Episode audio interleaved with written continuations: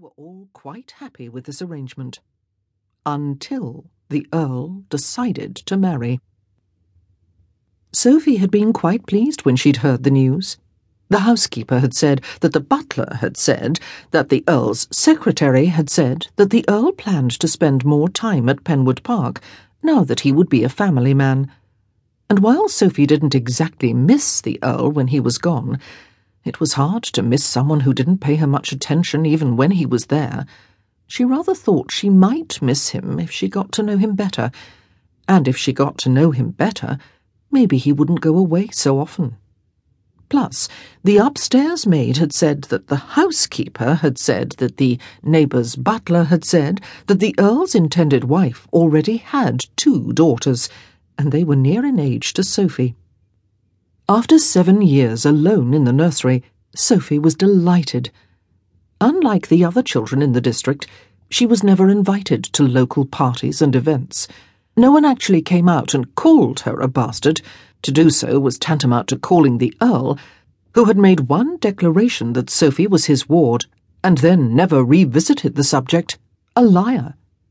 But at the same time, the Earl never made any great attempt to force Sophie's acceptance. And so, at the age of ten, Sophie's best friends were maids and footmen, and her parents might as well have been the housekeeper and butler.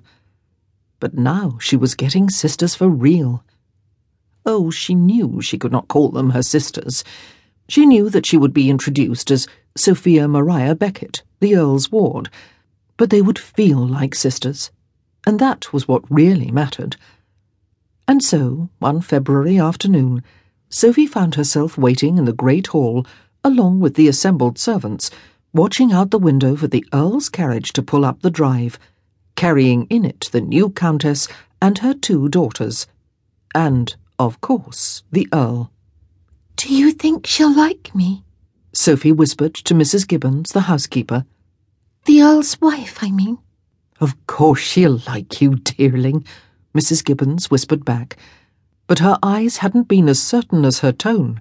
The new Countess might not take kindly to the presence of her husband's byblow. And I'll take lessons with her daughters. No point in having you take your lessons separately. Sophie nodded thoughtfully, then started to squirm when she saw the carriage rolling up the drive. They're here, she whispered. Mrs. Gibbons reached out to pat her on the head, but Sophie had already dashed off to the window, practically pressing her face up to the glass. The Earl stepped down first, then reached in and helped down two young girls. They were dressed in matching black coats. One wore a pink ribbon in her hair, the other yellow. Then, as the two girls stepped aside, the Earl reached up to help one last person from the carriage. Sophie's breath caught in her throat as she waited for the new Countess to emerge. Her little fingers crossed, and a single, please, whispered over her lips. Please let her love me. Maybe if the Countess loved her, then the Earl would love her as well. And maybe, even if he didn't actually call her daughter, he'd treat her as one, and they'd be a family truly. As Sophie watched through the window, the new Countess stepped down from the carriage, her every movement so graceful and pure that Sophie was reminded of the delicate lark that occasionally came to splash in the bird bath in the garden. Even the Countess's hat was adorned by a long feather, its turquoise plume glittering in the hard winter sun. She's beautiful, Sophie whispered.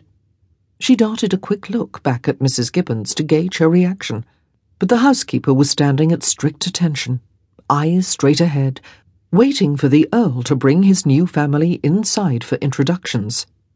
Sophie gulped, not exactly certain where she was meant to stand. Everyone else seemed to have a designated place. The servants were lined up according to rank, from the butler right down to the lowliest scullery maid. Even the dogs were sitting dutifully in the corner, their leads held tight by the keeper of the hounds. But Sophie was rootless. If she were truly the daughter of the house, she'd be standing with her governess, awaiting the new countess. If she were truly the Earl's ward, she'd be in much the same place.